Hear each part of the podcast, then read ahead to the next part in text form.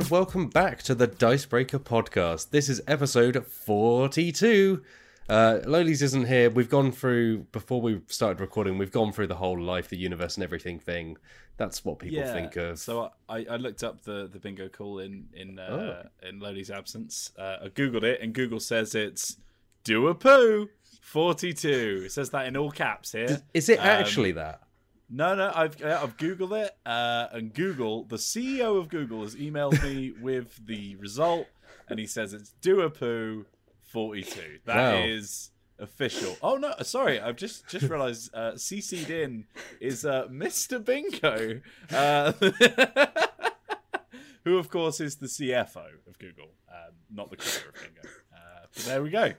So you're welcome. Got it covered, ladies. Cheers. Great, yeah.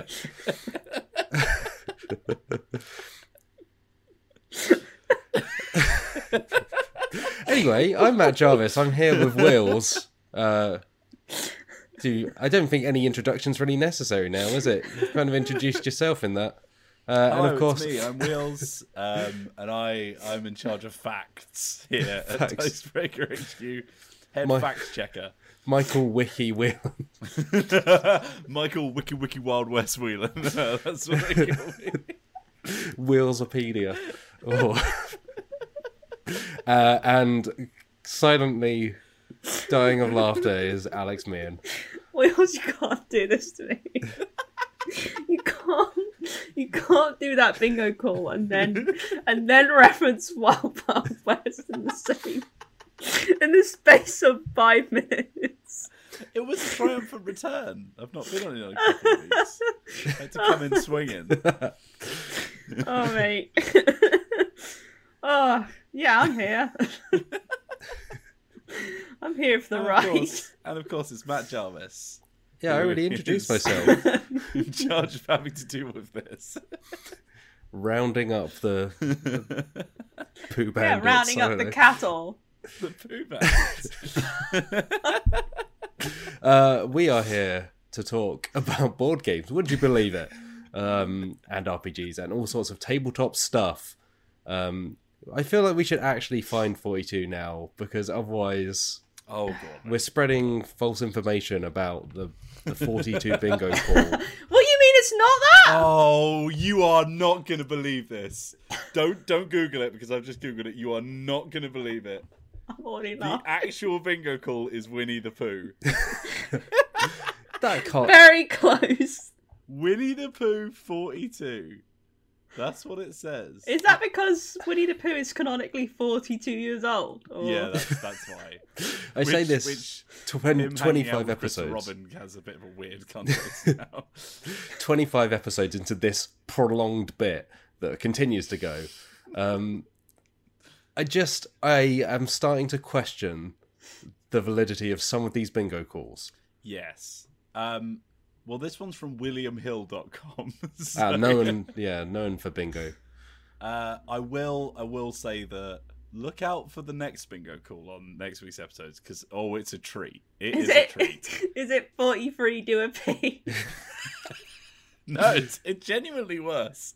oh, okay. Right, well. Um, Well- but let's let's crack on. We Yeah, look forward to next week's episode. yeah. This episode, you might as well just turn off now. We've really peaked. Enough toilet humour. what are we? A comedy with Will Ferrell in it? Come on. Mm-hmm. yeah, exactly that. Will Uh, Ferrell. should we talk about board games? Oh right.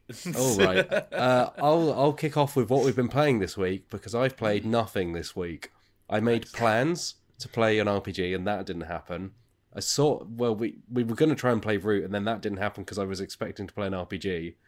Uh, and well, I suppose by the time folks listen to this, we will have played Warhammer Age of Sigmar Soulbound, yeah. the RPG, but we haven't played it yet, so I can't say anything about it What it's like. other than I read through that book and went, wow, I really haven't played Warhammer in a long time. Or I haven't It's- dived deep into Warhammer lore, at least. A lot has changed Hmm. in the worlds, uh, the realms as they are known now known.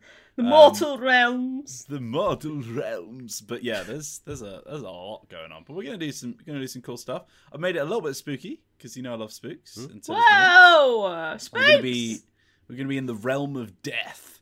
which is uh, which is the Shyish uh, realm, Hmm. uh, which is basically where Nagash is just like, "Give me all your souls." Um, but yeah, it's I gonna be mean, reading through that book, it seemed like every realm was the realm of death. Yeah. the amount of times the word ruthless and merciless was That's used a in that book. fair comment. yeah, sometimes the war like Warhammer often reads a bit like the lyrics of a band that, you know, became big in about 2004 and had gone by about 2005. Like they just feel very of an of an era of a certain kind of teenage angst a lot of the time.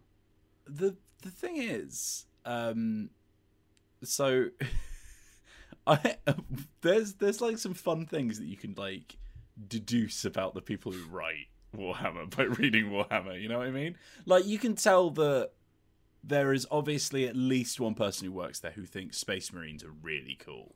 uh, and then for some reason people agree with him. Uh, but like there's there's a part in the book that I was I was putting on the Slack channel when we were talking about it where it has like oh here's like the average height of uh of you know the the characters you might play. So uh, for example if you're playing a Kernoff which is like a tree person they're like 10 foot tall so that's good to know.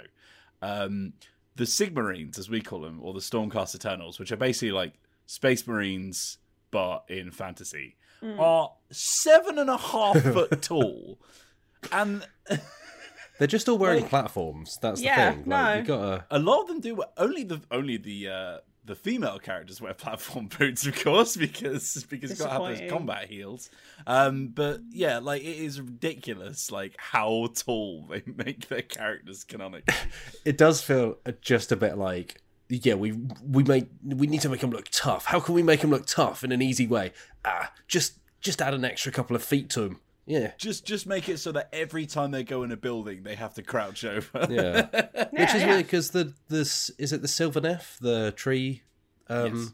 people 10, 10 feet is not that tall for a tree I Yeah, mean, well, particularly if you've biggest then got humans who are seven foot tall. Yeah. Well, but Hmm. then like the dwarves, like the average height is apparently like four and a half foot. So if a if a Sigmarine goes to visit a dwarf, that's like that's like go. You know, it's like when Gandalf turns up to the Hobbit house and he's just constantly giving him back pain. So he's having to like completely loom over everywhere he's going. It hmm. just seems, yeah, it just seems a bit ridiculous. But there you go. That's the fun thing about Warhammer is that is with every aspect of itself that it tries to take seriously, it makes it even more funny. Oh yeah, I was sat there. Imagine me with my reading glasses on, Mm-hmm. just looking through all this lore and reading about the different archetype. Just being like, oh, oh, sorry, what was that again? Oh, uh, uh, oh, oh," and just like I've never felt so just confused and, and baffled, but also like somewhat intrigued by uh, by what I was reading. But um, we'll see I do how like it plays. that for the elves, they just add an A to elf. well, because they Isn't- literally they they kind of did Age of Sigmar because they wanted to have control over the IPs, right? So Hmm. when when they just had like orcs and elves. It was kind of public domainy because it was just like that's just a thing that everyone knows. But Yeah. they can they can copyright the term elves. Yeah, Yeah. this is like Games Workshop's dogged pursuit uh, pursuit of the the term Space Marines, which, yeah, I They didn't know. even use the special AE. They could have used that. Many people oh, like fancier. Æmber in Yeah. Mm. in Keyforge. Yeah, then everyone would go, is it elves or is it elves? elves. Because nobody knows whether it's amber or ember. It seems Yeah. for Keyforge. It's amber. That's Aim- why. Amber. Aimber. Mm. Aimbot. I don't know. Anyway, Sorry, there's Were a very small fly buzzing around me at the moment. That's the Games Workshop drone. yeah, you're about to be Believe hit you- with a cease and desist. Games, Games Workshop. If you're listening in on me uh, to get an idea of what people think of Warhammer products, you've come to exactly the wrong place, mate. Because I have no idea about any of it. Um, so, uh, you know, bad show, I guess. Mm-hmm. All right. Anyway, that's what I've not been playing. What have uh, Meehan? Let's go to you. What have you been playing this week? Did you say woof? Woof. I didn't say woof. Woof woof dog. What you been playing, man? he said woof. And I was like, well, what's going on? Um, I have been playing um, Pandemic Legacy Season 1. Uh, it seems I've been playing that game for a, over a year now, maybe. you have. In Yeah. life. Yeah. um, yeah, uh, we're just taking our time with it, as it were. Um, we're both busy people, so trying to, you know, find time to, to play the game together is sometimes a bit difficult. But um, I think we've made it past July now, uh, and it was the closest month yet. Um, we were very close to losing the game. Uh, we've not lost in I think we only lost one month, and that was one of the first few months. So we were sat there, and we, you know, things were looking pretty bad, we were like, "Is this the game like punishing us for doing too well? Is it like, oh, finally your time of reckoning has come? Like you've been coasting now. It's now it's about to get you know hardcore." Uh, and because we were just getting like epidemic cards, I think we got two in a row, and then we got we got managed to get through four epidemic cards, and there are five in the deck. Uh, it was looking very bad at one point, but we we managed to win the month. Only just we took a huge risk at the end. There was a very high possibility of us losing if we drew the wrong things, but for some reason luck was on our side that time. Usually it's not. Usually we draw exactly the wrong card we do not want when an epidemic happens. We literally sat there going, looking at each other and say, okay, we cannot draw this one card. As long as Any- it's not this one card, There are, like- everything's fine. The probabilities of it coming up are very low. As long as we don't draw this one card, we're fine. And then my flatmate will just pick up a card and then just drop her head to the table. this exact card. And I'm like, I can't believe this. At one point, I was laughing so much because it was it was so unlikely that it would happen, but it did. Uh, just laughing and just, yep, this happens to us, uh, and somehow we've won. I'm still convinced we're cheating somehow. We're not consciously doing it. We're just, it's a miracle that we're managing to um, win this often. But it's getting really good. We reached a new mechanic with with the month we just done, and I think it's going to continue. Uh, and it still surprises me how much the game continues to evolve, even though we're over halfway through. Um, and and there's a little bit of narrative there, sort of. Uh, it's good, yeah. And so you know, as soon as we finish season one, uh, we can play Jaws of Life and take three years on that. Uh, yeah, that's what I've been playing. No root this week, so I can't chastise Matt Jarvis about. No Scythe update. Yeah, yeah. No Scythe update either. Been a while since I played Scythe. Yeah. Um, who knows? We might get a comeback. Hmm. What about you, Mister Whelan? Well, uh, literally yesterday, um, myself and Johnny recorded a let's play of uh, a new card game that I believe came out this year. That Matt will probably know, I think it came out last year, late last year. maybe last year. Um, but it's it's kind of been uh, sort of very easy to spot right now because it's been on the front page of Tabletop Sim. Every time you open up Tabletop Sim on the main menu, it's like check out Dinn. Dinn's real good.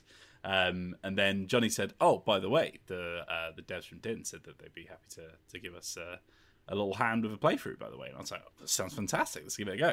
Uh, and Dinn is brilliant. Uh, it's really really good. We were like immediately. So we did like a sort of trial run playthrough where I was playing against. So we had the lead designer Gabriel on with us, and I was playing against Gabriel as he was just sort of showing us the rules. And like we picked it up in like a couple of minutes. Like it's it's really really simple. You have uh, a deck that's full of heroes, equipment, and um, actions basically. So you play you both play a hero at the start of the round. The hero has like a power level.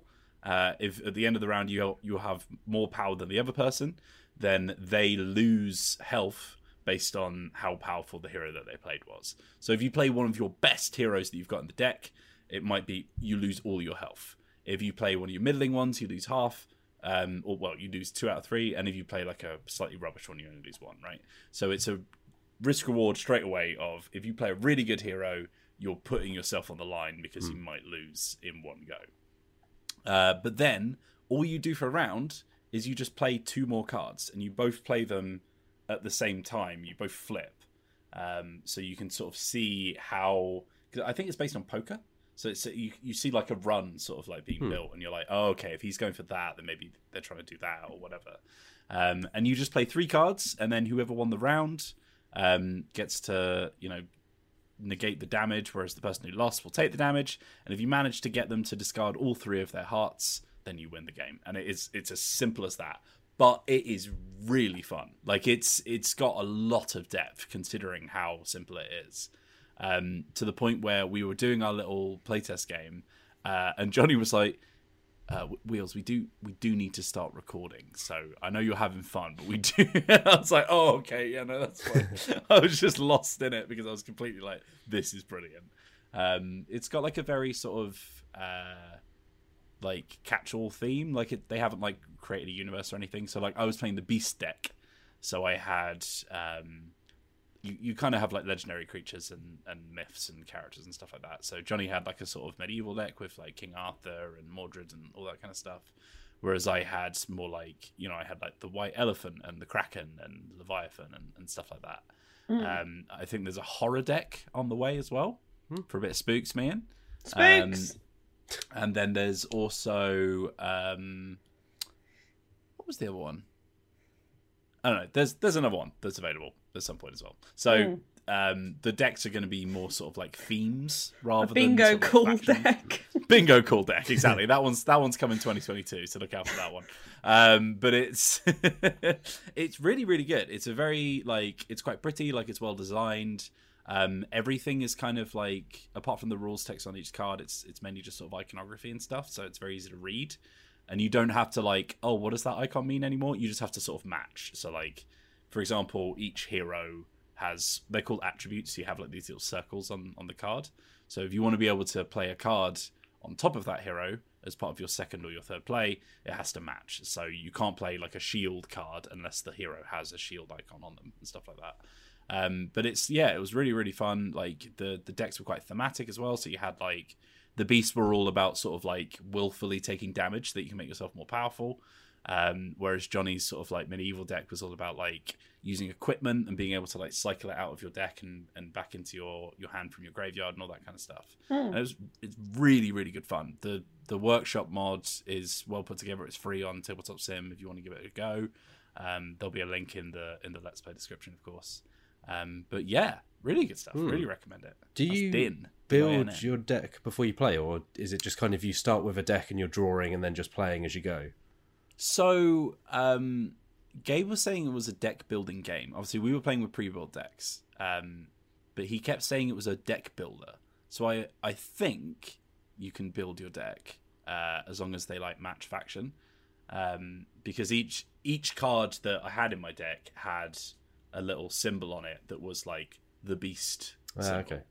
So because you can only play a card onto a hero if it matches a symbol, I couldn't grab one of Johnny's cards and shove it in there because it wouldn't match up. Um, pardon me, but I think, um, yeah, I think from what from what he was alluding to, you can build your own decks. I'm not sure, but also it's one of those uh, games where it's kind of you know like fi- fi- fantasy fight call it living card game right where it's like you buy a set and it always has the same cards in it for everyone rather than booster packs and that kind of stuff so if you buy a set you'll get the same cards as everyone else does when you buy it um, but yeah that's that's available to play right now on tabletop sim or you can get it on i think it's called dincardgame.com or something but i'm sure we'll have a link to that uh, when Matt writes the description. Sorry, Matt. Uh, but but yeah, that, I had a really, really, really good time with that, and I think it's. Um, I I always kind of forget how much I love trading card games until I play one, and then I'm like, oh yeah, this is brilliant. Um, Yeah, you that's know, which I had I had with Keyforge, and yeah, it's just yeah, it's fantastic. That's something that I've surprised myself with because it's so intimidating. Certain trading card games or collectible card games or whatever you want to call them, uh, they can be really intimidating. Like I won't touch Magic, not because I'm against Magic, just because there's so much already there Mm. that I just feel like it's going to take me a long time to understand how it works. Uh, and even though there are plenty of ways to kind of get into it from the very beginning, I believe they put last year they put out some starter sets for people who want to kind of get into it at this Mhm. stage. Matt's he's nodding. He's nodding. Yeah, I mean they do pre-built decks pretty regularly. Do you mean the Mm. jumpstart stuff where That's you the one, basically yeah. they're like half decks and you slam them together?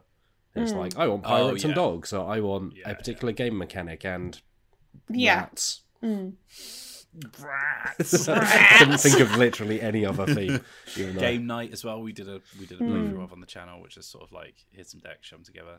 Yeah, but like the ones that I'm kind of gonna go and enjoyed somewhat, like Keyforge, I like, and the Pokemon card game I surprisingly enjoyed. Like we we didn't play a huge amount of it, um, Matt and I, but what we played, I was like, yeah, I can understand this. Like this is this isn't too much. Um, Obviously, I think it kind of depends on the decks that you get from each game. Obviously, Keyforge is still fairly new, so there's not a huge amount of keywords to take in just yet. But like, there, I definitely have a there's a hunger for for trading card games, or that kind of feeling you get from playing them. But it's got to be enough that I can kind of overcome the ooh nearly.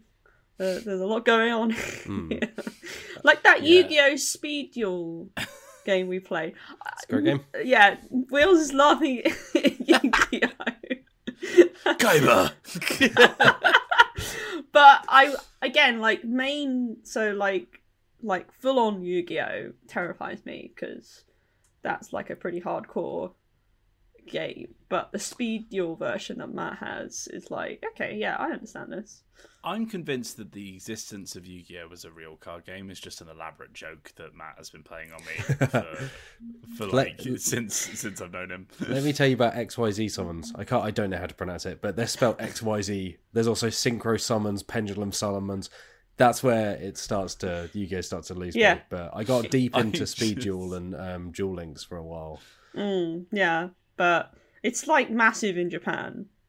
Uh, I just don't know. It just doesn't seem very good. Is the other thing. Well, I think it's that thing of like I'm similar to you, man, in that I enjoy kind of like the core Mm. gameplay of trading card games. Where they start to lose me is if I'm then having to spend, you know, a couple of hours putting together a deck. yeah, And you know, some people enjoy that. For a lot of people, that is the appeal of you know you're crafting a particular play style on, and then you see it kind of play out. But I just don't have the time, and don't like. I just basically it feels like a hobby in and of itself at that point, and that's Mm. not what I'm personally looking for. And that, that that was kind of why where Keyforge stepped in was like, hey, decks are already built. Just buy Mm. Yeah. your deck, friend. just You slam them on like, the it's- slam 'em on the table.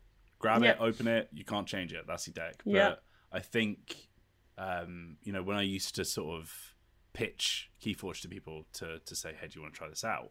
I would say like it, it's really quick to learn. Like it's it's not a complex game at all. Which you know, it's like I think by our standards, where we've we've played a lot of mm. these games before, it doesn't feel complex at all.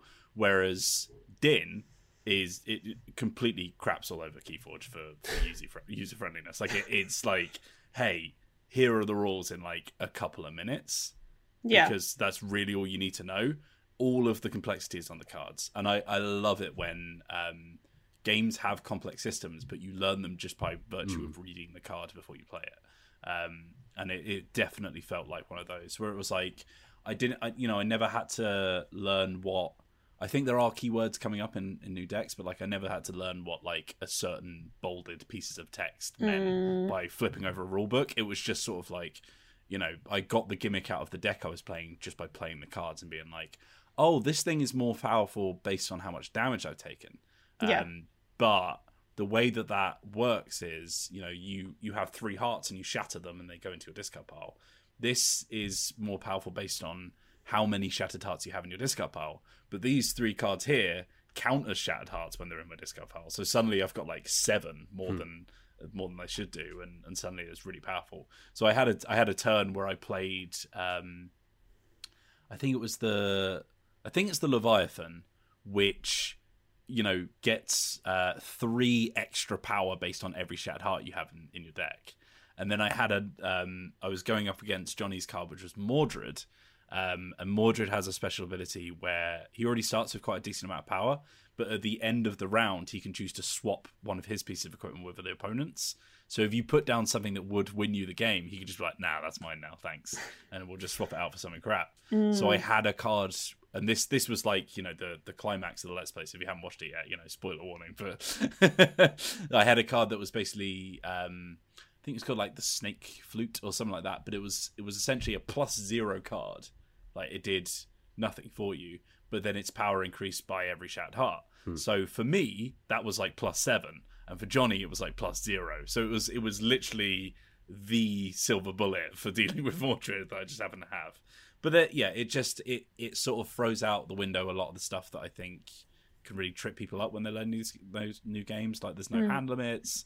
Uh, there's there's no like you know um, systems where you have to have like an archive of cards that is separate from you, you know all that kind of stuff where it's like yeah they're interesting. You can do some cool things with them but every single time you do this you're adding complexity to people trying to learn it. Mm. Um, whereas their system was very much like if it makes it more difficult we just won't do it. So it was like hand limit. Yeah sure that's handy. And like by the end of the game i must have had about 15 cards. But literally their feedback from their players was just like it makes it less fun. So they were mm. like all right we won't do it then. And, Yeah, and that yeah. was you know that was the philosophy it seems hmm. throughout I really is really, respect really cool. that because it's like Yeah. we're not going to try and force the ideas that we think are cool on our players just because we want to, you know, try them out. Like we're going to just like make something that our players have told us this is fun. Like that. That's a good idea. Keep Hmm. keep doing that. because like I look at I look at some of the ways that Keyforge balances itself, and it's like they work, but they're a little bit clunky. Like you've got uh, the chain counter, for example, in Keyforge, which is basically because the thing with Keyforge is you can play whatever card you want whenever you want, and it costs the exact same as playing any other card. You just play it as long as you have it. Yeah. Um, to the way that they counter the cards being too powerful is they have a thing called chain, which is basically if you play something that's mega powerful, it ups your chain, which is like a variable that you have, uh, which will tick down every turn. But the higher the chain you have, the less cards that you draw at the end of each turn. And it's like that works, but also it's super clunky because you have to have like a separate little counter, uh, and then you have to like it's another step in in your logic of like what I'm doing per turn and all that kind of stuff. With Dinn, instead of having a hand limit, it just goes you can draw as many cards as you want. However, if your deck runs out, you just keep taking damage every time you can't draw a card. So it's like, sure, you can draw as many cards as you want, and then you've got all the options in the world. But if you keep doing that, eventually you will kill yourself. Yeah. and that Hearthstone is does just that like well. yeah, fluid, easy, like Hmm. because because that's just a rule that they teach you anyway to, to end the game. If you're in a stalemate, whoever dies first because they can't draw enough cards anymore, or they can't draw a hero, or whatever it was. Mm. And it Really provides good, really liked it. It provides like a risk reward element of Exactly. you can draw more cards in the hope of getting something that you think's going to work for this situation, but it brings you closer to taking damage. Yeah, I like that. Yeah, sounds good fun. And it looks I'll give you a game if great. you want me in. I think you'd I think you'd like it because uh, What? So you Based on can beat me at another card game like you always no, beat but me based, at Keyforge. based, on our, based on our Keyforge playthroughs, I think you'd enjoy it. Yeah, no, I I enjoyed being trashed. So yeah, I'll take I'll take some more. All right, cool. Uh, Wills, you've also got down here Set a Watch, Swords of the Coin. Tell us about it quickly. Yeah, I'll do that one a little bit more quickly because I, I had a lot to say about Dinn. But um, we also did a Let's Play, which should be on the channel already by the time you watch this, um, which was uh, Set a Watch, um, the new standalone expansion, uh, Swords of the Coin. Uh, if you've not heard of it already, it's I think is one of the funniest Let's Plays we've ever put on the channel, the Set Watch Let's Play, because me and Johnny basically played this co-op game uh, and all of the worst things that could happen happened to us at the same time. And it's just like we just got absolutely trounced and we were just losing our minds by the end. And you know we could actually be in a room physically together so that was fun. Uh, but it was but it was like a, a really good fun let's play um, where you know we obviously got annihilated by the end of it. Um, but we were just completely enamored of it by the end. And you know johnny did a review and had some some pretty good praise for it and we played it quite a lot and recently, Johnny was like, "Oh, I've been craving Set a Watch, so I bought a copy because I can't get to the office to find the the one that we have and stuff like that." Um, so when I found uh, the Swords of the Coin expansion on Kickstarter, uh, had actually put out a workshop mod for Tabletop Sim. I was like, oh, let's do it. Let's go, go, go. Um, because we were looking for something to play for anyway. And uh, Swords of the Coin is cool. Adds a lot of fun new things, a lot of cool new characters, a lot of the same stuff that you'd expect, but with different effects and, and different abilities. Um, I don't know if it's just us, but it's it's harder as well. oh god! As if that game could could get any harder at times. because the the last let's play we did was a two parter, and I think it was two sort of like just under an hour playthroughs. We we smashed this one out in about thirty minutes because we died so quick. we did we did fluff a couple of rules, which made it harder for us, but we died in the second location. Like it was an absolute whitewash. Um, but Does we it were kind of playing it. Sorry, man. Does it just add new enemy types, It's, or is yeah, it? it's content. Uh, there, Yeah. There's there's a new um, merchant, so you can buy items that Mm. will equip to your character and stuff. So that's kind of like the core gimmick. But it's it's a whole new suite of heroes, whole new suite of monsters. Oh a wow, whole new suite that's of locations. huge. That's basically Yeah. a new game. Well, yeah, so it's standalone, so you can Oh, play yeah. it. You can you can buy it on its own and just play it like that, or you can mix and match.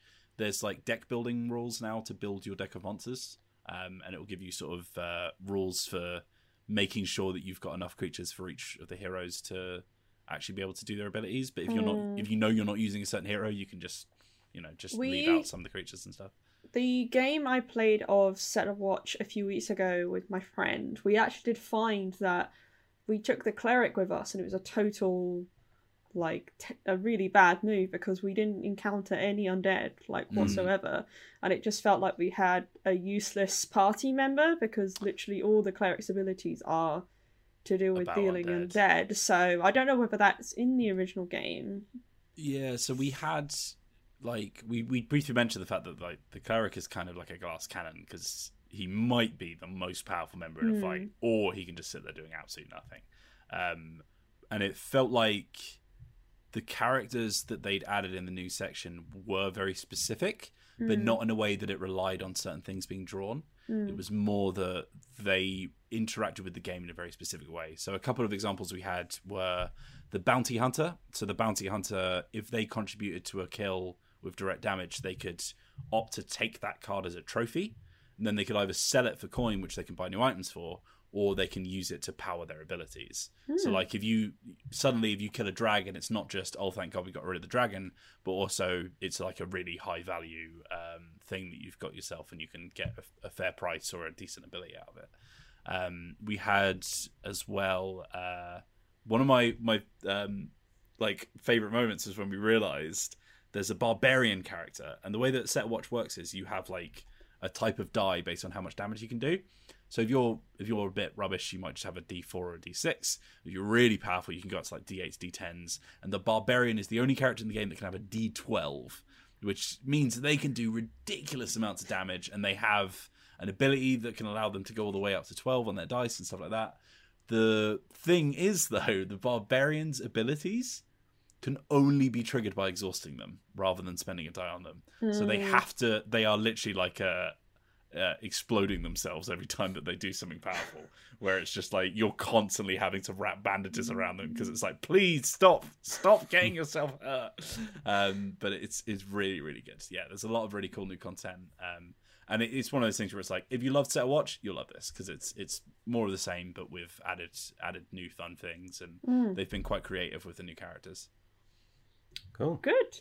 All right. Uh, shall we move on to news? Yeah. Uh, we're going to start with a relatively heavy one. Um, Great. so, oh yeah. so Let's lift the party. um, the publishers of well, Teotihuacan, um, which is Board and Dice, and Marco Polo, uh, which is Hans im Glück, um, have officially cut ties with the designer or co-designer of those games, um, Daniel Tascini. Um, Because he sucks. yeah, in short. Um, so Tascini Yeah. was, um, I think this stemmed from an interview given to an Italian magazine originally, um, where um, Tascini made remarks about. It was basically discussing um, like diversity and race in games. Um, also made some comments about um, kind of women in games. I think referring to uh, Wingspan designer uh, Elizabeth Hargrave. Um, and out of the back of that, um, there were these face comments made on Facebook by the designer, um, in which uh, he said many things, um, but uh, chief among them was the uh, implication that he uses a racial slur to refer to his friends. Um, there was further discussion of race. Um, and so, at the back of that, there was obvious outcry and right, rightful outcry. Um, uh, then made an apology on Facebook, um, but effectively didn't go far enough. Um, and that was the feeling from these publishers as well, um, who then came out and made official statements saying that they were severing ties, they would not accept future projects, uh, current projects in development um, would be cancelled. Um, in the case of Board and Dice, uh, I believe they said they will. Uh, I'm just trying to find the details. And obviously, if you know, this is a podcast where we are kind of relatively skimming through this. If you want the full story, like go to our website or seek it out yourself um, in other places for all the full detail and context. Because there's, it's obviously a very knotty subject. There's It's a lot right at the involved in it. bottom. Yeah. Yeah, um, statement from Board and Yeah, so they they kind of summed up um, the general feeling, uh, in which they said basically, when called upon to make a statement and a strong apology, Mr. Tascini failed to acknowledge his wrongdoing, being primarily concerned with providing context to his racist remarks. Words matter, but actions matter more.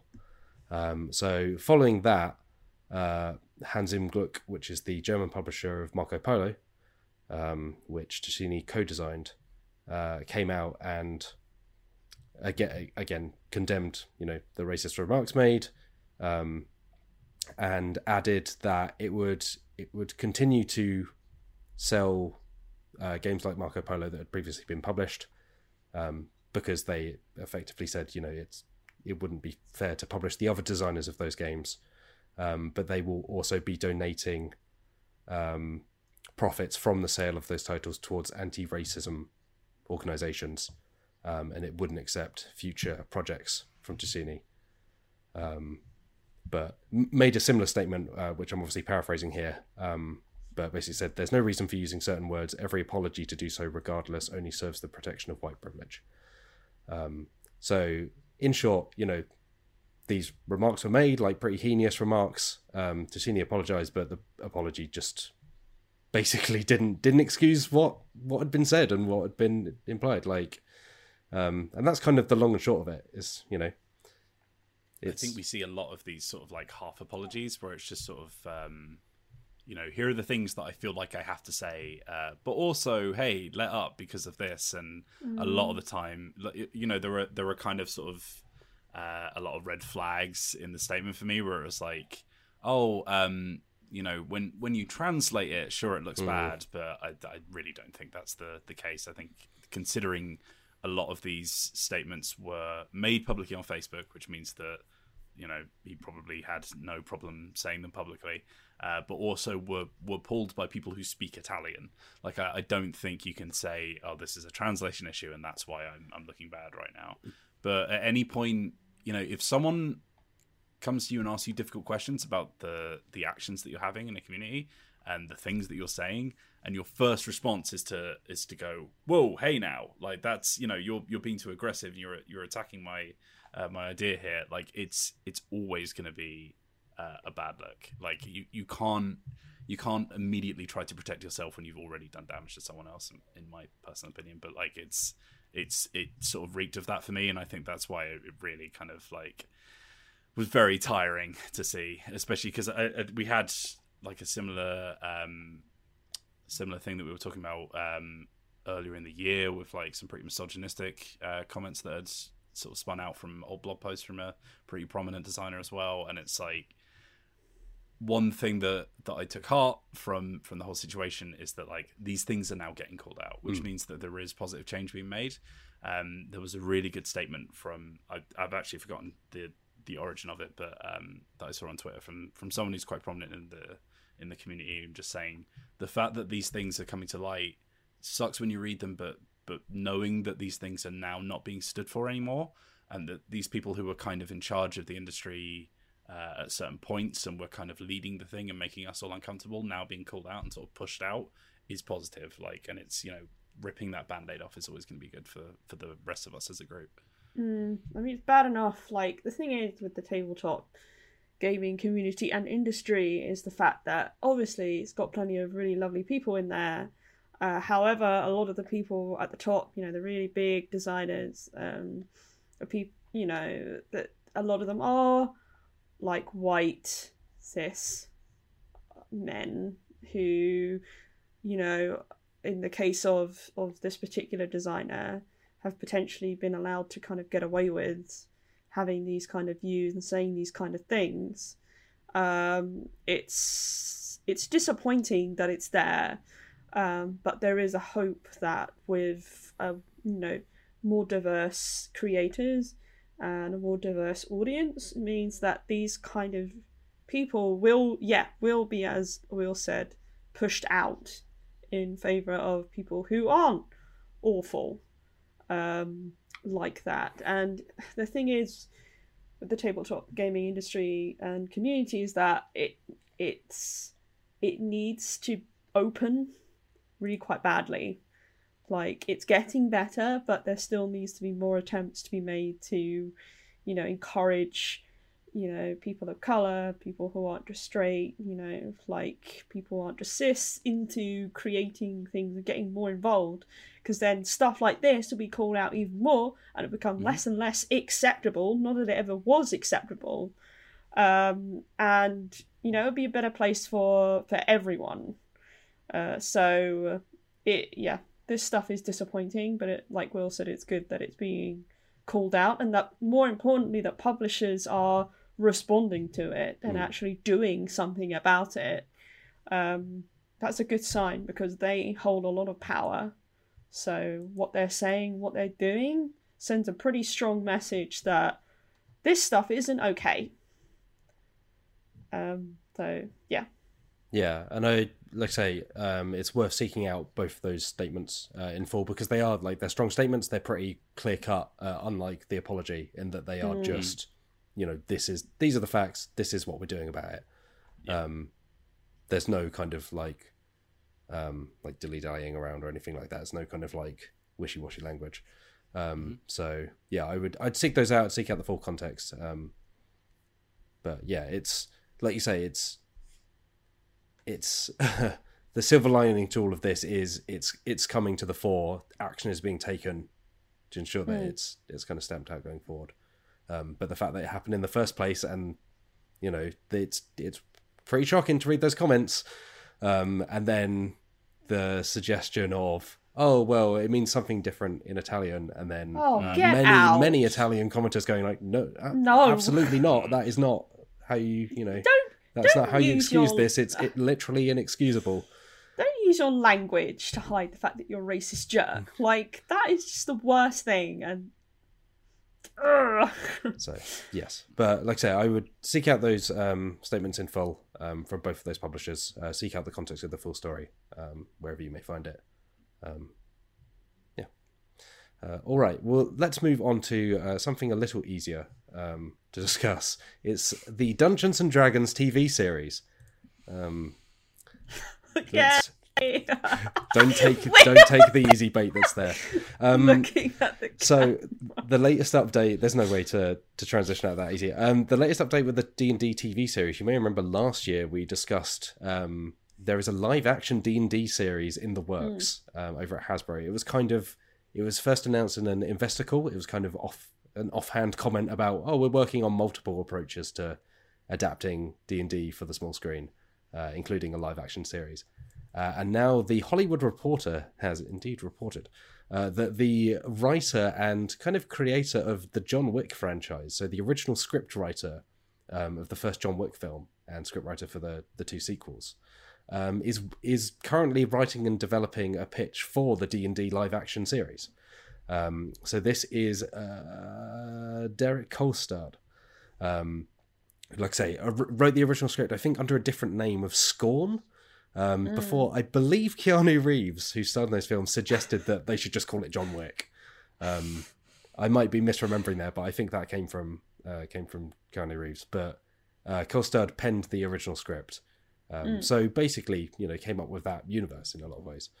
Um, but yes, is is currently working on uh, this live action series. There's no information about what it will be, how it will tie into the universe, whether it will star Keanu Reeves punching people in the mouth and looking oh, for his dog. please, Um, please let it be that. please So- let it be Keanu Reeves punching Previously- a wizard. Just absolutely caking them. Yeah, Um, they they killed his. I don't know. What's the D and D equivalent of a puppy? A bug, a baby bugbear. yeah. yeah. I regret to inform you, Ian, that there are dogs in the Dungeons and Dragons universe. Yeah, but that's not as fun as like a baby, a baby shrub or something. Like a, It's Dungeons and Dragons, me, and it's not supposed to be fun. well, ugh, excuse me. So it's worth saying here, it's not 100% clear if this is the same series that was mentioned last year. Um, so the CEO of Hasbro, which owns Wizards of the Coast, which owns Dungeons and Dragons, uh, said at the time, like I say, multiple options were being explored. So that suggests that this isn't the only uh, series in development, but this is Oh. the only one we've had a sniff of detail about so far. Totally unsurprised me if there are like ten different D and D shows in development right now, so they can milk that sweet teat. I think in in some ways, right, it's that makes much more sense than the upcoming movie, um, which we've had little bits of detail about. Um, Because D and D, you know, it it's, at some point you're just putting an actual play on Netflix mm. or something like that. Mm. You know, it's you dress it up enough, but it's effectively something that you'd see in a session of D and D. You know, one two hour session. Like D and D works in an episodic format. Mm. So I think that's easier to imagine. Of like, okay, maybe you do it in the same way that Fargo does, where it's an anthology and it's based on Curse of Strahd for the first series, and then it's based on whatever the Fart machine. So the fart machine. Right again. That's How our TV show. How long does it take to redecorate a flat? That's what I want to know. with a drill. With a drill, Oh, yeah. as your only tool. the thing is, John Wick, the, the John Wick films are kind of a little bit, as you know, episodic anyway. Hmm. You know, as John Wick kind of moves from this target to this target, whatever. Yeah, they're literally Um, called chapter, chapter two and chapter three. I Yeah, yeah, But even within the films themselves, they're kind of episodic Oh, in true. the sense that it's it's John Wick is more like these are set pieces that are sort of strung together with this this narrative, but really we know you're here for the for the these set pieces that we've devised, and I feel like that could potentially work for a D&D series. Um, you know, uh, the one, you know, obviously like for me, a big criticism of John Wick is the fact that some of the characters are great, but for the most part, that's not really what you watch it for. And for me, the D and D actual plays that I really like are the ones where the characters are really like engaging. You can really get invested in their individual storyline and things like that. Hmm. But you know, John Wick is its own thing. That's not to say that you know the this screen you know screenplay writer can't. Was he the script writer or the the the director or sorry Uh, writer, original writer, yeah, script writer. the original writer? So, yeah. yeah. that's not to say that the, you know this writer can't write characters at all. I regret to inform you, Ian, that after looking at uh, Derek Kolstad's IMDb page, Mm. although a lot of these say unannounced in brackets of when they're coming out, so they might just be rumors. Uh, seems like he is writing for the Hitman TV series, the Just Cause screenplay. Uh, Oh wow, huh? And I think one Uh, of the Marvel TV series is it yeah, Winter the Soldier Falcon and the Winter That's it, Soldier yeah. miniseries, uh, a TV series called many Die jobs? Hard. How many jobs has this person got? Like, Well, I, I imagine it doesn't take a lot of writing to make these kind of things. whoa! Scene where people shoot each other a lot. Uh, Just procedurally you killed my drone at some daughter. point. Scene where people shoot each other a lot. You know. Yeah, I mean, that's what I'm. The main thing I'm worried about with this is because we've already had the era of embarrassingness from D and D. That's over now. Like, I don't think we're gonna get that again. What I'm worried is, you don't think there's going to be more embarrassing stories about D and D? uh, I don't think there'll be an embarrassing, like an embarrassment like the D and D film. Uh, because you know that had heart behind it, despite being a mess.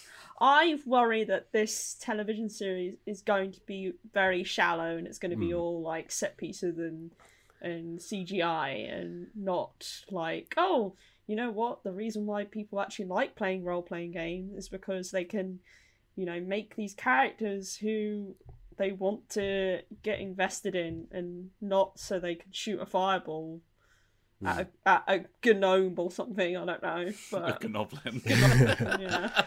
as a as a slight counterpart, I think you're right that like the, the characters in John Wick are just like they're basically mannequins, right? That are being Yeah. posed into shooty shooty car drivey punchy scenes. Yeah, except for Willem guys Dafoe. Yeah. of course, because Willem Dafoe puts you know his soul Oh yeah, into he's every character. yeah he's going for it. You know, Yeah, he's he's two rewrites away from throwing a pumpkin at people and turning them into skeletons. Um, but I think the thing that they did manage to do well in the John Wick um, series is they built up the lore around John Wick quite well. Um, The kind of assassination hotel, you know, co- like people giving each other coins and going excommunicado. So there is they hinted at that wider world in a way that I think was surprising given what those films are, which is Yeah. shooty, punchy, car drivey. yeah. Um, two Oh, is shooty punchy car driving. Yeah. oh that genre. Two two is where it really kind of goes in a completely different direction, and you're like, what? And then three it's just off the rails. But Hmm. um, who is the actor who just hangs around in the hotel? Oh, isn't it Lance Reddick? No, the older the older man. Uh, I can't remember. Yeah, this is not fun listening. No one wants Yeah. to hear people trying to remember the name of to talk about it, anymore. it will come to me again. Like I think I think he owns the hotel, but um, but uh, yeah. Now that I can't remember his name, it's not going to be amusing. What I'm going to say next. So I I think I watched half of John Wick because it was on a TV when we arrived at an event, and then I stopped watching. Although I feel like I've watched all of John Wick. Do you know what I mean? I like him. yeah, I'm Yeah, no, I'm not saying that I I'll, go, like I'll go to like, bat you for know. John Wick. Yeah. In that first film, he hits someone with a car and then shoots them while they're rolling over the car, and that was kind of cool. If they could just do that with, I don't know, a sword. I, mean, I, I guess a car also hit No, someone. just have a car, a ye I olde guess a lot of people. I guess a lot of people see themselves as John Wick when they play D and D. Hmm. Although, yeah, I, I I was keen to say like, oh, you know, he's a screenwriter just because he wrote John Wick doesn't mean that that's that's his only wheelhouse, you know. But like, Mm. from from the things he's working on, he does seem like he is the car driving, shooty, punchy man as uh, as Yeah, I mean, I Hmm. get, I get Hitman, I get Just Cause, I get yeah, all of makes that. perfect sense. Yeah, it makes perfect sense. But D and D, I don't know. Like, I was, I was kind of hoping that they would hire. I guess he's kind of an unknown, but I was kind of hoping they would just hire some someone who you know needs a leg up in in the industry, um, or like someone really left field to kind of give it a go. Hmm. Uh, um, Sam Raimi. Get Sam Raimi involved. To oh, make Sam Raimi Yeah. would be so good. That is how you make. Oh, and Dungeons you, and you Dragons. know he would use practical effects, and I'm so on board for that Hmm. Because I love me some I'd take a effects. Sam Raimi Dungeons and Dragons film. Yeah, like really violent, Yeah. Oh, yeah. Unbelievably so. like Um, gory. Um, the actor I was thinking of is Ian McShane. Ah, yeah. I would love him to be in the D and D series, and He- all he does is just sit in a location and Let's just be real. drink. He probably will be. He's in pretty much everything at this point, isn't he? Just He's in a lot of things. He was in Yeah. Death Race, which yeah. He's in American You know. Gods. He's been in. He just turns up and he gravels at people, and then Matt, he was that. in Death Race. Okay, do I need to? All right. Well, we'll continue uh, to comment and criticize every single decision that they make surrounding the Dungeons and Dragons. Because we series. can. That's what we're here for. Um, but that that's all we know for the moment. Uh, so let's move on to these next two stories, which I'm going to bundle together as a quick one, because they happen to pop up kind of around the same day. Um, so I think we've chatted before about the fact that people are paying a lot of money for Pokemon cards. There's kind of a bubble yeah. um, at the moment, thanks to uh, folks like I think Logic, the rapper, um, bought that Charizard uh, for a lot of money. A lot of money. Um, but now it appears that a Blastoise uh, has sold for even more money. Alex Meehan, you wrote this story. Tell us about this Blastoise card. Yeah, yeah, I'm in the chopper. I'm looking at this Blastoise. It's in slash on chopper. I'm above this person's house. Whoever's bought this this Blastoise. Sorry, I just, my phone just fell out of my pocket. Well, uh, Matt's uh, Wills is so taken aback by by the the amount of money this person's paid for this Blastoise. Um, okay, so yeah, um, someone bought a Blastoise card for three hundred and sixty thousand dollars, which is the most anyone's ever paid at an auction for a Pokemon card. So that beats the the Charizard from last year. Um, yeah, this is a very particular card. So it's a bit odd. So there's actually a whole history behind this card because it's one of a kind of a set of four um, where uh, they uh, so Wizards of the Coast used to make Pokemon, the Pokemon trading card game, and so I imagine in their pitch to Nintendo to say, "Hey, th- this could work internationally." Uh, they made these four Blastoise cards, um, and three of them have Magic the Gathering backs because they must have just used, you know, whatever they had to hand to kind of create these prototypes. Uh, but this one very particularly has a, a blank back and it's got a different background to it. Um, so obviously it's unique in that set of four, and like some of some of these other cards have been found by the Magic the Gathering community, but this one in particular is one of two. The other one is missing. No one knows where it is because it was used for international purposes. So as far as people know, this is the only one that that you know is is out there. Um, uh, and so this this person, whoever's bought it, you know, the, I guess it is a kind of very unique item. I imagine maybe in, in several years' time it will probably be worth even more, depending on how Hmm. popular Pokemon is. Or the bubble Um, will burst and they'll all be worth 50p again. Yeah, or it'll be worth 50p. Um, yeah, the artwork is done by like the original, like designer for Pokemon, like um, Ken Ken Sugimori. Um, so, hey, uh, on the same day, a booster box of first edition Pokemon cards was sold for four hundred and eight thousand dollars.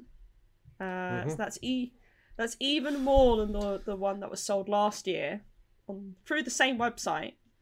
Uh, and I think it's about the same kind of set. It looks like the the first editions booster packs. It could contain a Charizard. Who knows? Uh, but yeah, if you want to bid for this card, you can still sort of. Uh, the the owner is taking offers, but they have to be at least four hundred and sixty eight thousand dollars. So if, if you've got four hundred and sixty eight thousand dollars lying around, Well, Meehan, let me tell you, I've got an even better bargain for you. Uh, whoa, because lay it on me. around around the same time, or current, currently live, in fact, on eBay is a Magic the Gathering card, um, which is similarly unique uh, and is similarly or appears to be the most expensive Magic the Gathering card uh, that's ever gone up at auction. So it's currently sitting at three hundred and ten thousand dollars um, on eBay. It's had 113 bids. Um, but it is the Black Lotus, um, which some folks may know because it's relatively iconic in that it has, for a long time, been Magic the Gathering's kind of most valuable card. Um, they typically go for about 200 grand, so it's not, you know, it's not like you're ever going to pick up one of these for a fiver down the local car boot. Um, but this one is unique in that it's signed by the designer and illustrator. Um, so the I say it's signed. The case that it's contained in is signed because the card itself is rated at a perfect ten gem mint condition. Hmm. So it's about never as kind of pristine as they hands. come. Yeah. it was Um, created by blowing on it. so yeah, like I say, it's um, it's currently up uh, on eBay of all places. Um, it's signed by Christopher Rush, who designed and illustrated it originally. Um, and for for a while, the bids, while I was looking at it, they shot up over a million dollars. Um, but then they were cancelled. Uh, so I suspect some folks were just kind of putting in joke bids.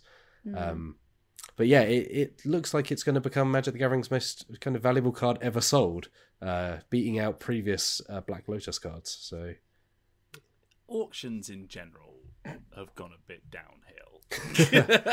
The, the thing it used is, to be like I, I I'm not convinced these are things that people actually want. I think they literally just get them because they're like, oh, this will be worth even more. it's a yeah, Yeah, it's a like, collector's market, right? It's that's all it investment. it's, It's the it's same as buying gold bullion or whatever, isn't it? Mm. But it, but it's just like you know, it used to be that you turn up at an auction because you know you're an old money whatever. You know, you've you've got dollar bills accidentally falling out of your trousers every time you move, and and you turn up as like, oh, today we have the ancient uh, uh, Fabergé egg that was handcrafted by Jesus Christ himself, uh, and uh, we're we're opening the bid at two hundred and fifty thousand pounds. Yeah. And now it's like, come on eBay.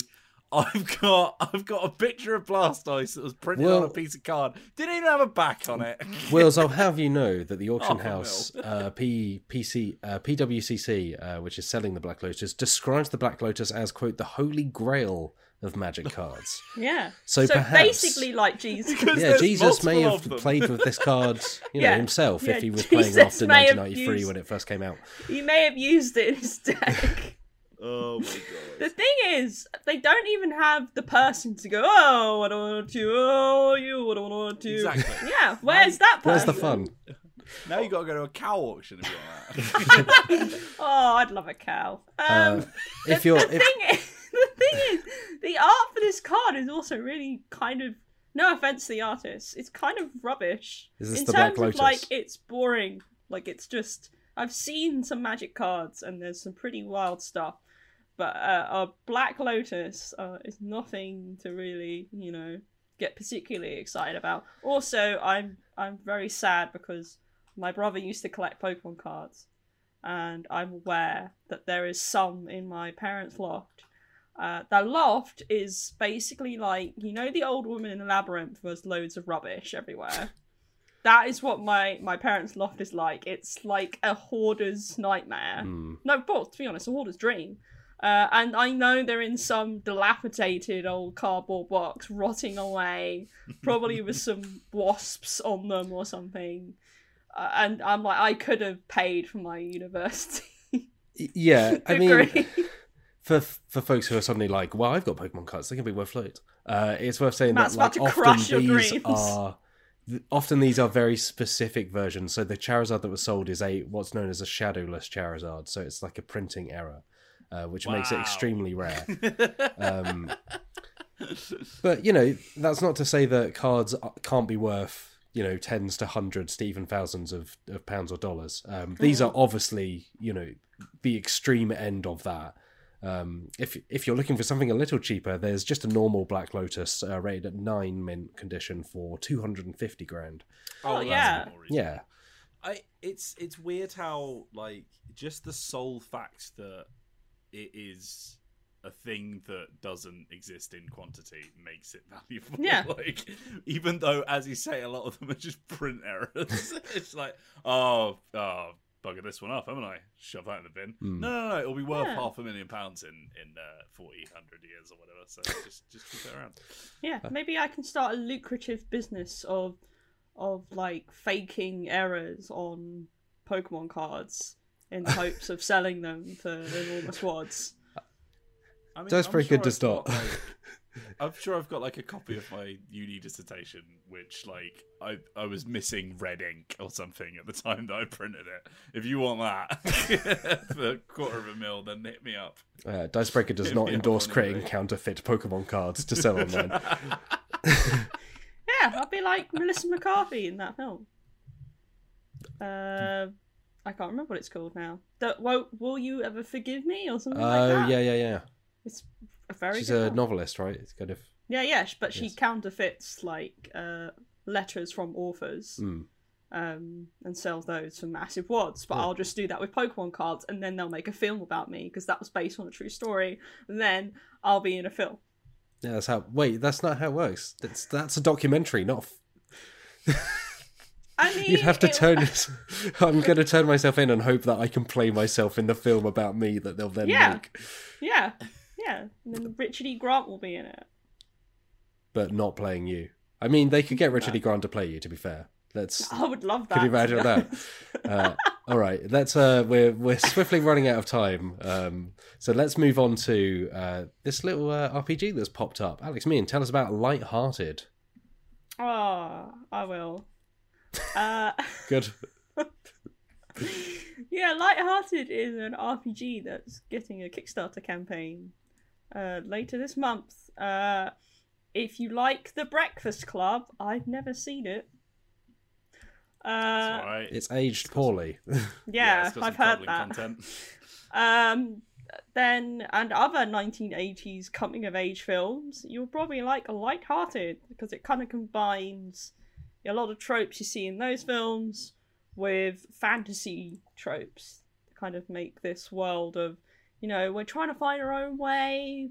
We're we're we're you know um, we're jocks or we're nerds but we want to try and break free from those you know tropes and become our own people which you know kind of like the idea of that. Um the way that uh the the G- the GM who is described as the director uh, describes the scene as they talk about it like a like it's a cinema kind of experience. So they describe the lighting and and you know the, the camera angles and there's even a s- official soundtrack you can play uh, while you know playing the game. And um, it's a mixture the system is a mixture of savage world and um, powered by the apocalypse um, so you've got an emotional die which like the wild die you see in savage worlds uh, and like your skill die and those combined kind of create your result and you don't really ha- you can have like semi successes where you take like a a negative attribute with the success. Uh, and the yeah there's not a specific date for the kickstarter. You can play an early access version for free on itch uh, itch.io right now I always Yeah, want this is the Potts, right? This is Kurt and Kate. yeah. yeah Um, Kurt was the uh, the one who organised the. It's a while ago now, but the the bundles of, of Mm. RPGs um, uh, before the. It was just before the big NAACP one went out, I think. Mm. Uh, but that's where we discovered sort of like the machine, and and uh, I believe Kurt also wrote Sigils in the Dark. as Yeah. Yes, yeah, that's right. um, yeah, so good pedigree, I Mhm. reckon. Um, some of the art is uh, is giving me uh, some some quite funny vibes because there's a lady holding up some fingers, and then that's like, oh, look how powerful these are. But it's you know, if you just yeah, uh, but it's yeah, it's good. Wow! I- Mr. Jarvis, please take control of this this, this runaway train. I think it looks cool and it sounds cool. uh, yeah, I'm kind of into it. Like I, we we're obviously seeing a lot of 80s inspired stuff uh, Hmm. at the moment, Mhm. thanks to things like Stranger Things and all of that kind of nostalgic wave. Um, but this seems to be going about it in kind of like a fun way where I know, like it's it obviously draws from those films, but the fact that you've got a straight up director, it's not trying to pretend that it's anything that it's not. It sounds like you know it's really playing into those tropes rather than just This is it's become quite a uh, more common thing actually. The whole sort of like um, treating the GM like they are sort of directing a scene. Like Mm. I, I remember when we were playing uh, Agon with John Harper, he would say, you know, imagine the camera is panning up and stuff like that. I think it's becoming sort of a uh, a useful tool for people to have when they're trying to um, work out what it is to be a, a GM sort of thing. Yeah. It's just like, well, imagine you are directing a film. Like what. Uh, what would you be showing the audience right now? Because that's what you're showing your players. Yeah, I think it makes it more accessible for a lot of people, right? Because a lot of people Exactly. GM like that anyway. You know, there are different ways It's to just GM. without realizing, right? yeah, it's a much more accessible way of saying, "Hey, you're the director of this film with your friends," rather than saying you're a game master. And if you've Yeah. never played an RPG before, that can be quite daunting. So, Hmm.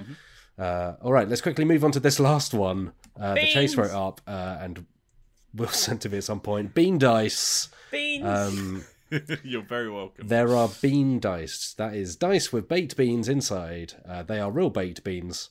Um, they are dried. It's worth saying. So it's not like Yeah, they're they bob they're bobbing off. around in there. yeah, I must admit the thought of it makes me feel a little bit ill.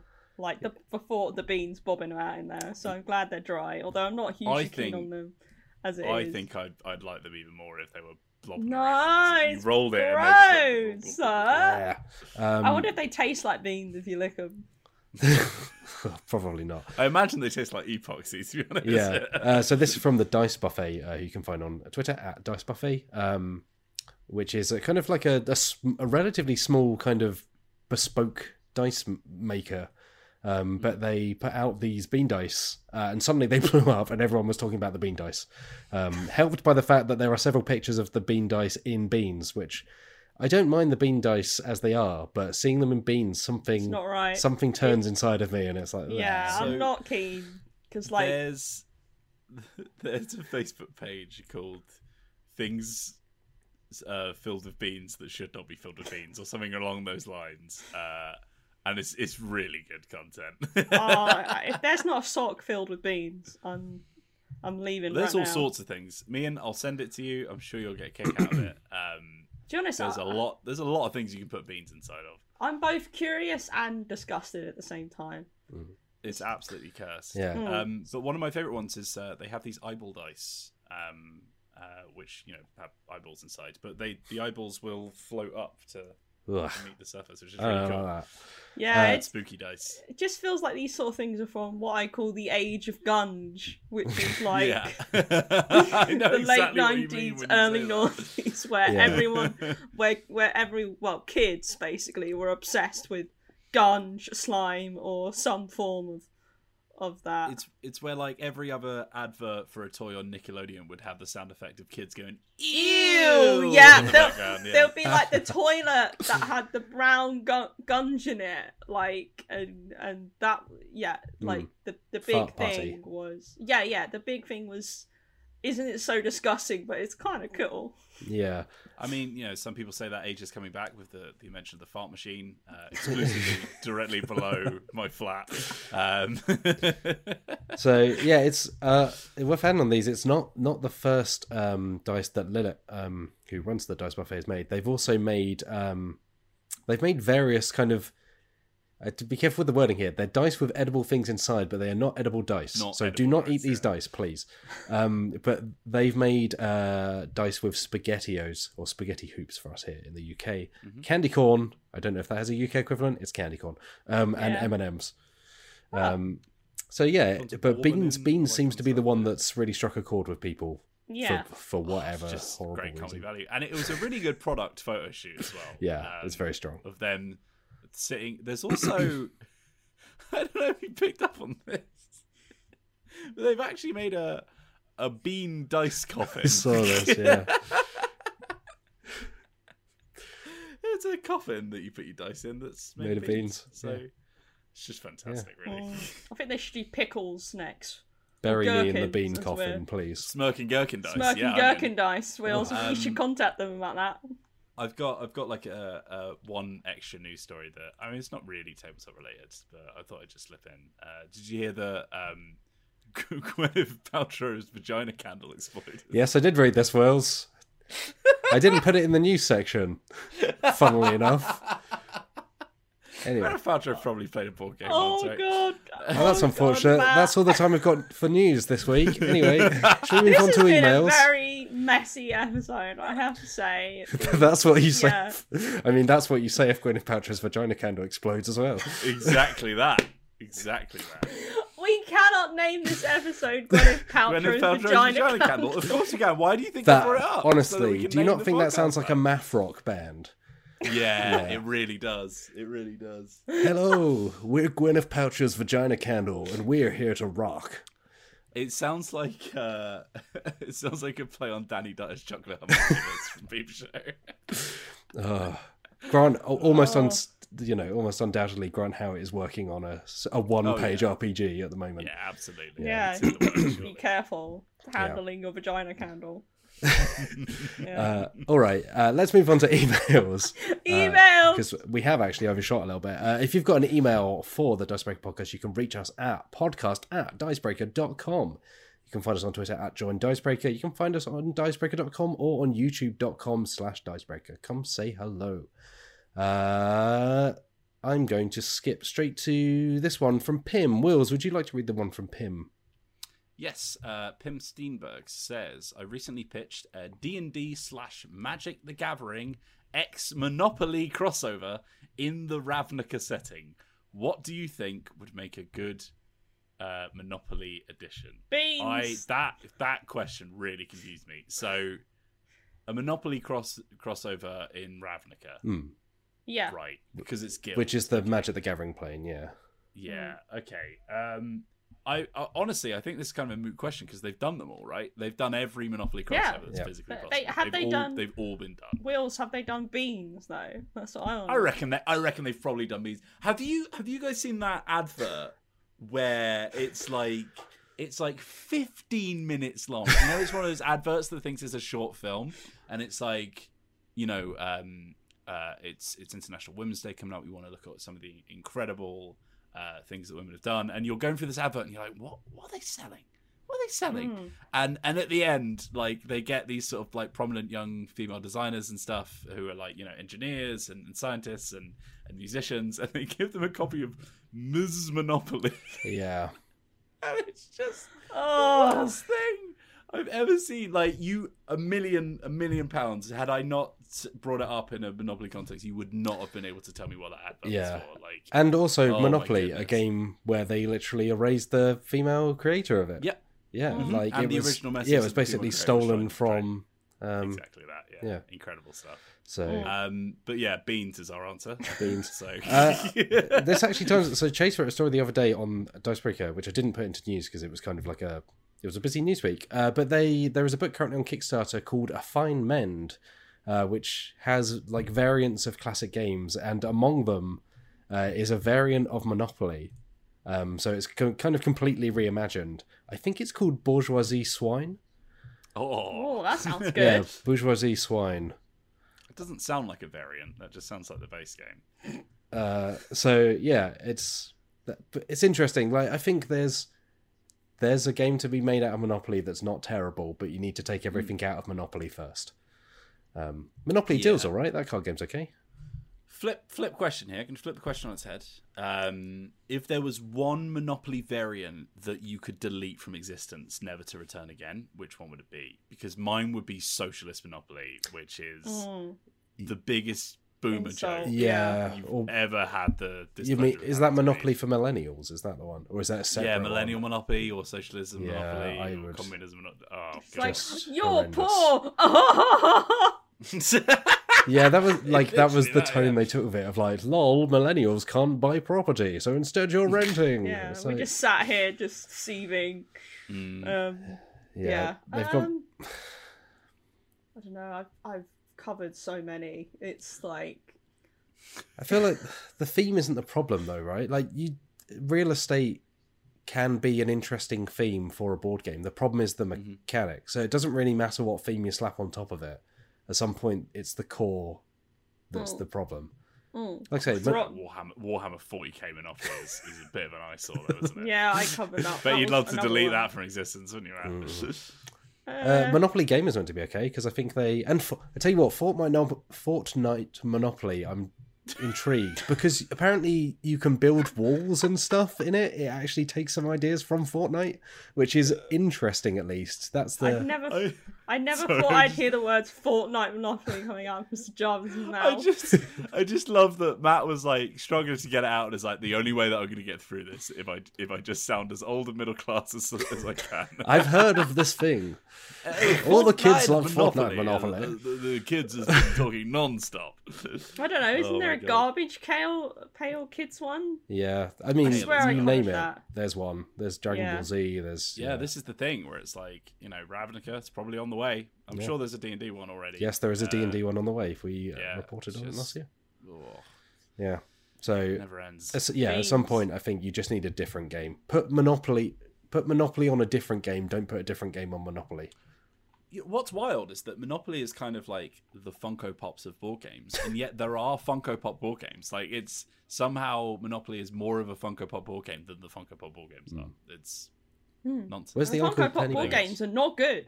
No, no, No. none of the things that we're we're talking about right now. are Very That's true. good. Where's the Uncle including Gwyneth Paltrow's vagina? Uncle Pennybags So, like- Funko Pop? I feel like that's a bit of pop culture they've overlooked. What? Sorry. Where's the Uncle Pennybags or whatever the what's the name of the Monopoly guy?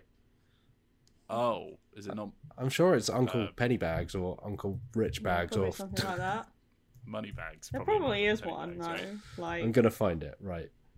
Rich, rich Uncle Pennybags. I Rich told Rich you. Uncle Penny Penny bags, bags. yeah. Why has he got bags full of pennies? I thought he was rich. Yeah, but it was made in the 20s, wasn't it? So that's like Oh, a yes, different. yeah.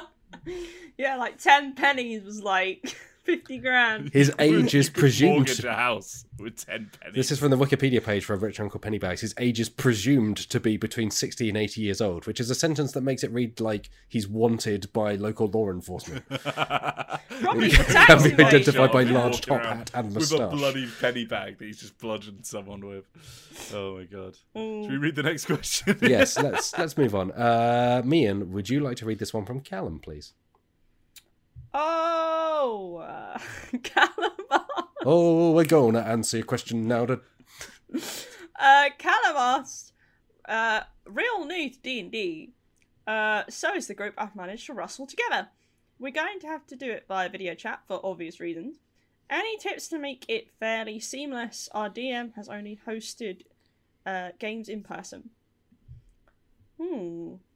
I would say genuinely, D and D Beyond is great. Yeah, yeah, no, yeah. D and D Beyond is the best thing to come out of D and D. Like uh, a dedicated HTML character sheet for your game is, I think, going to be one of the must-haves for new complicated systems because it makes everything so much easier. Yeah. you can just click on a spell, blammo. There's the there is the result and everything. Like it's it's really really good. Mm, Does all the character creation for you, just like you're playing a video game. Like it, yeah, it's Um, fantastic. And unless you're like creating a character with a very specific subclass or like Mm. uh, a, a certain species, then like y- it's all free. Like you don't Yeah. even need to get the subscription. So Mm. Yeah, and it's full of user generated content Mm. as well. So like you can you can find all of the like homebrew stuff that people have made and uploaded. Yeah. So yeah, genuinely, as as much as I rag on D and D, D and D Beyond is a really good Yeah, resource. it is really Yeah. good. Um, I will also say, just a general tip: have if you can, video call because uh, being able to see other people is is a huge uh, um, help when you're when you're trying to not talk over people. You can see when people are getting ready to talk. You can you can not just like have that awkward silence in between every sentence where everyone's like, "Is somebody gonna?" No, I'll say something then. Yeah, it's also worth saying, like, just take it easy to begin with. Like, if you've never played over video call before, you just need to get into a slightly different rhythm of there's always going to be that half second delay. There's always Mm. going to be this kind of all concerns. It's like, that's fine, but don't, you know, pile in expecting to be able to talk over each other like you maybe normally would. And maybe we we tend to play Theatre of the Mind anyway, um, both on Dicebreaker and personally. But maybe if you're looking to go with something like Roll Twenty, just take it easy at first. Don't try and use all the tools at once. You know, just maybe even have like a, another session zero or have a short session where you know you have those allowances for people getting used to where they need to go on D and D Beyond, how they roll their dice, what they're looking at, that kind of thing. Just you know, it's it is a very different kind of thing, and it can be quite difficult to adjust to. So just Mm. yeah, just give people a little bit of leeway. yeah, definitely with your first session, yeah, probably just set it in like one location or something, and just like get people used to doing role play and also meeting each other's characters and kind of gauging the group dynamic. Because that means you don't need to make maps either. So hmm that saves a lot of time, and people don't need to try and navigate maps. There are now a lot of ways to digitally do maps Mm. because there's Roll Twenty, there's Tabletop Sim, there's that um, really nice looking one that's being developed. Uh, what's the Roll? oh god? Do you... No, not not sorry, not the uh, Roll Telling equivalent, but the the one that is specifically for moving miniatures around and rolling. dice. Oh yeah. Oh gosh, I can't one. remember the name of it. It's really pretty though and it, it looks quite slick so Yeah. that that's another one that sort of if you're the kind of player that likes playing with miniatures and dice uh, miniatures and maps sorry then there are a lot of aspects to to that but you will probably especially for something like roll 20 which can be quite complicated you will need to sit down and learn how to Mhm. use them and uh, that that will be a big roadblock so if you if you are okay playing theatre of the mind i would heartily recommend it because it'll Mm. make your life a lot easier Yeah. There's yeah, and there's just an element of kind of tying this all together. Like just adjust your expectations. Like it, it will still be fun. You'll still have a good time together, but it's not going to be the same experience. Um, so I think pushing too hard for that or you know expecting that can kind of lead to disappointment and can kind of burn you out if you feel like you're not getting exactly the same out of doing over video call as you do in the same room. It's you know it's it just is what it is. Like There are also like certain systems that work way better over video call Mm. Um, than than others. Like you know D and D. I can't have a D and D question without me recommending you play something else. But like, there's, uh, you know, there are there are loads of games out there, and a lot of them actually work really well Hmm. online.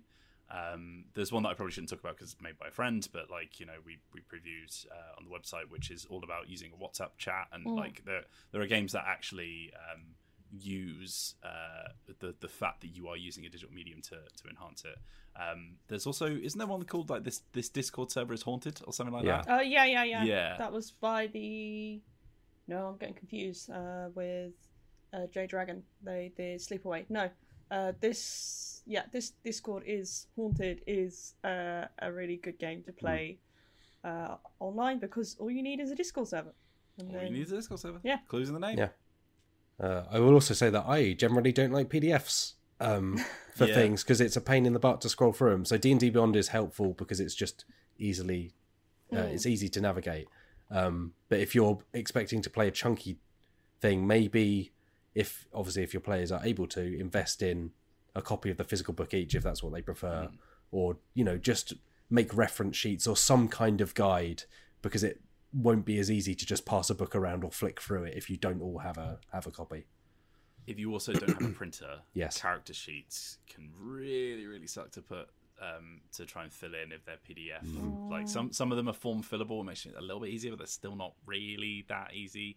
And then you've got to like have a really demanding PDF program open, which is kind of like a bit difficult for your PC to to struggle with. Mm. Um, so if you can't print things off, there are certain certain games and certain sites that have really good character sheets. So uh, obviously D and D Beyond we already mentioned, but um, Blades in the Dark has a really good roll twenty character sheet. Like I think most of the Evil Hat ones do actually. Evil Hat have really good interactive character sheets on roll twenty. Um, there's also Lancer, which has a whole dedicated website for the character sheets and stuff like that. So once again, games like those that have kind of dedicated web tools will make things a lot easier for you as well. Mm-hmm. All right. Uh, I'll read this one from Alex. Other than the obvious D4, what component of any game would you least want to step on? Oh, this is easy. Go on then. Tyranids.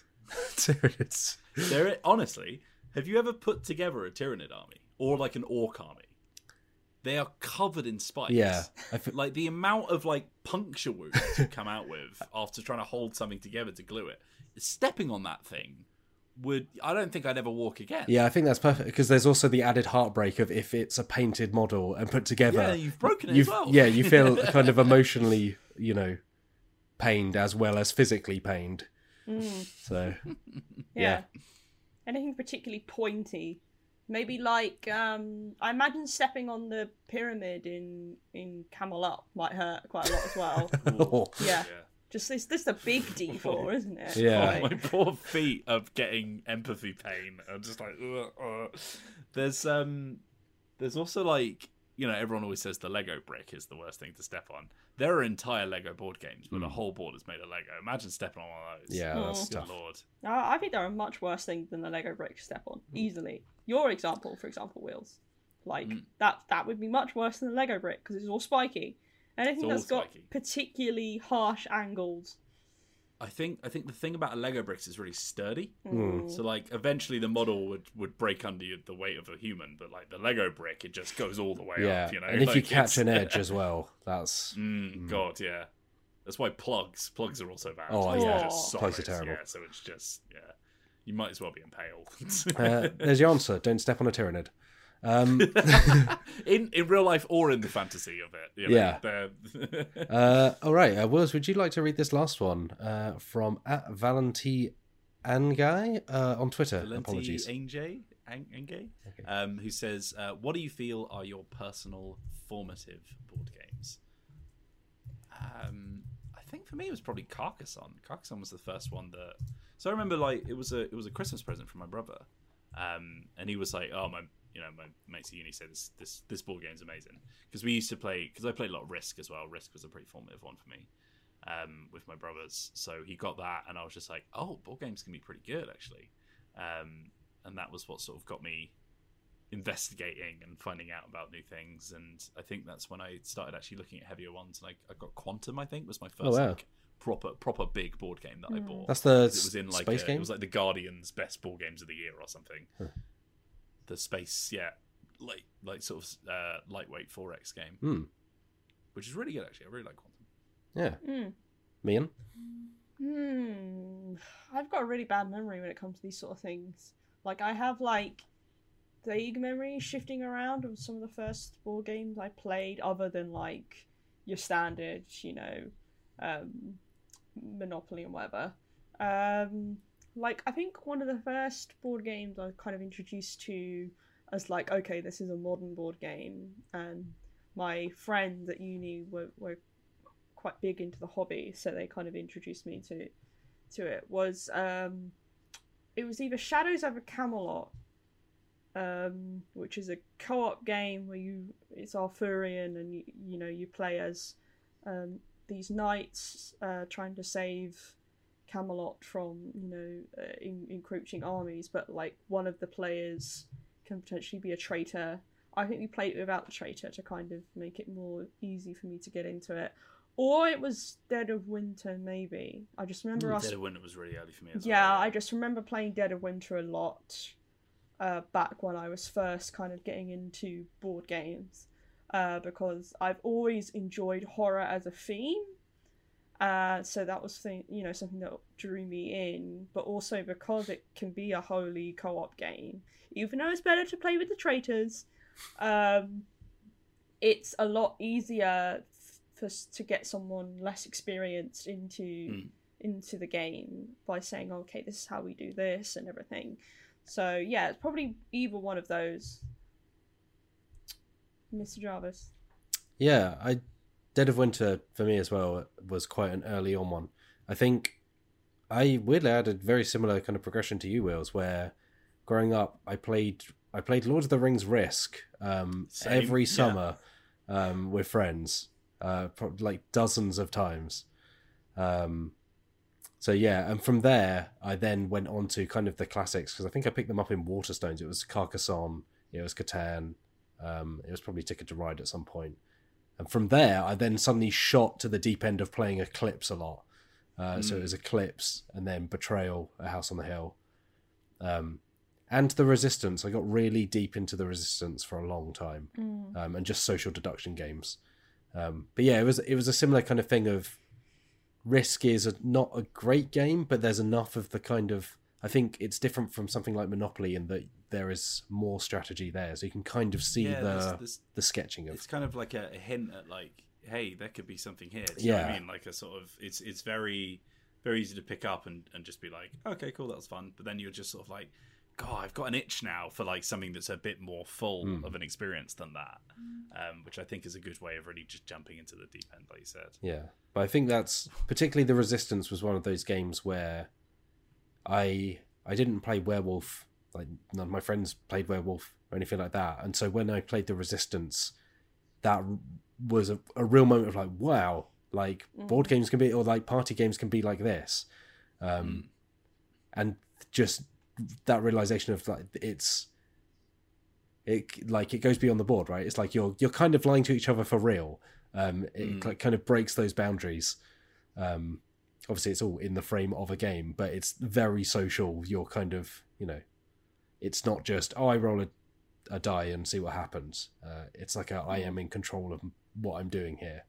Um so yeah i think there was a lot of that and then at some point i veered off into pathfinder for a while and played rpgs for a long time but There was there was also like a, a Rugrats board game that I had as a kid. Wow. Great, uh, and it was like you had the little characters, but they were on. I think they were on like little ball bearings, and then it was like a slanted board, and you had to get them up, but they'd fall down. And it, yeah, it was really. Mm, yeah. There is a, there's like a classic game that's like that, like the big wooden. I can't remember what it's called. It sounds similar. Like I can't think of what it's like. A, it's another thing like Crokinole where it dates back hundreds of years, and it's more of kind of like a. It's the more of a Rugrats game. pastime than a board game. Wow. Yeah, the Rugrats. Yeah. game, Dates yeah. back Dates back hundreds of years. of years. Yeah. yeah, wha- one of the the games that my mum brought up uh, the other day was called "Don't Tip the Waiter." We used to play it a lot as, as kids. Uh, not as in like money. Oh, tip. don't make him fall over. Yeah, no, it's not like we're sat there going, "Oh, service workers." Um, no, it was the the waiter was like balanced between these two. So it, their legs were like held up this this part of their body that would swing, like with with the change in balance. So they held like a plate, and you'd have to put food on it. Oh god, it's like Buckaroo, but Like, yeah, I was about to say a bucking. yeah, Bronco it's like a bucking yeah. bronco, but like you had to try and make sure that the plate was balanced enough so that the waiter didn't tip uh, one way or the other. But um, Hmm. Lord knows what's happened to that in my parents' house. Probably up with the Pokemon cards right away. Pop up pirate as well. Yeah. was another Hmm. formative one. Although finding out that it was the same slot every time that would pop the pirate up, and therefore just knowing never to go on the bottom of the barrel was kind of broke that game after a while. yeah. Oh, one came to mind, and now I've completely forgotten it. Oh, I feel like it's it's one of those weird things where, looking back, like I haven't played Carcassonne in ages, but I still think if someone offered, I'd be like, hey, yeah, sure. Like I'd, Yeah, I'd go I back played to it at that. Christmas actually. Yeah, I played it with my partner at Christmas. I was like, do Yeah. you know what? Like, It's all right. I know this is I know this is a very easy game, but it's also Hmm. really good. Like, Uh, the one I was thinking of is the Lord of the Rings, the co-op game by Reiner Knizia, who I obviously didn't know at the time, yeah. but so I I owned that Mm. because we bought it. My family bought it. We I feel like we had a very similar. yeah, were we just actually the same person in different maybe timelines? who knows? It's that three county area. We're all the same people. Um, but like we, so like yeah, we bought the Reiner Knizia Lord of the Rings game, and we're like, oh cool, it's the Lord of the Rings. And then I think we spent about ten minutes reading the rules, and just went, "Ugh." And going, it "Who's Fatty sat in my Bulger?" Yeah, just sat in my house for years, never being played. And I remember, I remember like going back and finding it, and I've got it here with me now. Like I found it, and I was like, "Oh, this is Reiner Knizia," Mm. because like then I knew who it was. I was like, "Oh my god!" Yeah. Like, I remember buying this and not knowing what it was. Speaking of uh, things to not tread on, uh, we had like a running joke because for it's just complete coincidence. It wasn't like we were doing out of you know malice, but Fatty Bulger, the the character piece for Fatty Bulger, kept getting trodden on. So he, ended up being super glued back together about six times. Um, so kind of had like slightly blobbed limbs where the super glue had to dry multiple times. Um, my my one running joke that I use every time I introduce someone to that game is you can play as all your favorite hobbits from the film. You can play Frodo, Sam, Merry, Pippin, Fatty. Yeah. So we we rewatched the extended editions uh, of Lord of the Rings over the Christmas break, and Fatty Bulger does get a name check at the start of Fellowship, which I, I don't think I'd ever realised before, but I caught it. So it's just a one like one sentence pass off of someone saying "Hey, Fatty" or something like that. like yeah, I mean they they could have just been insulting someone. No, it- but- yeah. they, it was Fatty Bulger.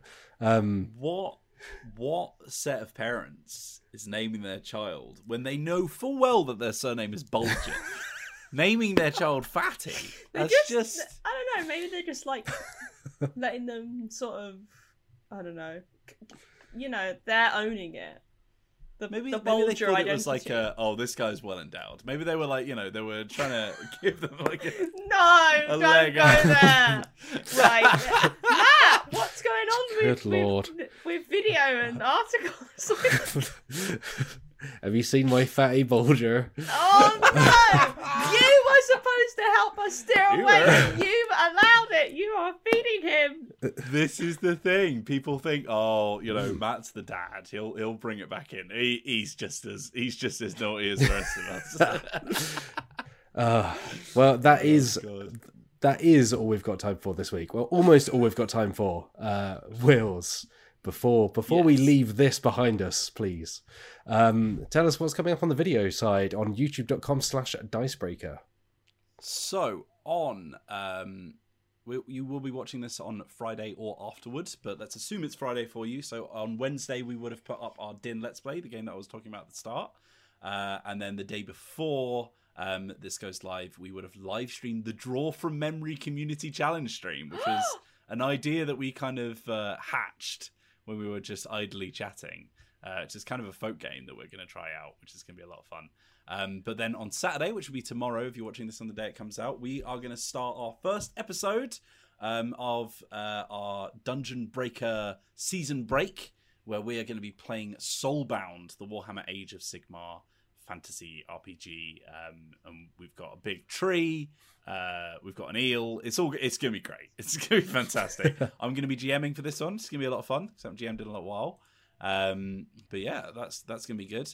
Um, but then content to come, still to be decided. So after that, it's a mystery. It's a mystery. Um, but obviously, we will be we will be having Soulbound uh, each week Mhm. until we return to Dungeon Breaker. So look forward to that every Saturday. I am looking forward to it, Wills. Uh, even by the time people hear this, I will have already played it. But I'm I'm excited to play that game, and I'm excited for you to GM again.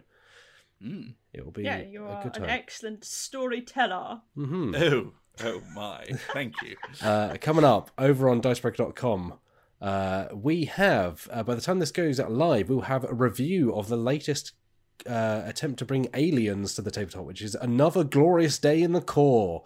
Finally. A nice compact title. Um, but we'll have a review of that. It sounds pretty good. Um, There have been some good aliens games, some not so good aliens games, but this sounds like it falls into the former. Uh, so if you want a full read of that, uh, go and check it out on the website. Uh, we also have coming up in the next week or so, uh, we'll have Matt Cox writing about uh, chess, uh, particularly after watching the Queen's Gambit, uh, how he started to see chessboards floating on the ceiling and start to experience basically the Tetris effect, but for chess. Um, which is a really good. Whoa! It's a really good read. Is, is Matt Cox the Queen's Gambit? Big Mac. That's how it works, the- yeah. is the chess champion of the world. Um, so yeah, look forward to that. It's a it, it was it was really interesting. Having not watched the Queen's Gambit, I could see uh, a lot of kind of when you just fall in love with a game and that's all you see everywhere and it's all you want to play. Um, so yeah, it's a really good read. Uh, we also have coming up. We have well, this might be next week or it could be in the next few weeks. We have pieces on uh, indie RPGs and maybe why you should consider playing something other than D and D uh, in 2021 and how they can go beyond what you might expect from an RPG. We'll have pieces on uh, the representation of disabilities in RPGs. Uh, we'll have Alex Meehan uh, taking a look at some of the best board games that you can find right now. Yeah. Right now, this second, apart Yes, from that piece probably isn't live by now, uh, but soon. Immediately. Um, so yeah, look forward to that. And then we will have, of course, many more features, interviews, previews, reviews, and all that stuff on dicebreaker.com. So go and check it out. But for now, that is this week's Dicebreaker podcast. Thank you for being here, Michael Wiz Whelan, Wikipedia. Michael Wiz Whelan, Wiz Whelan. Wikipedia. I mean, after after how we opened Michael this the Whiz Kid podcast. Whelan.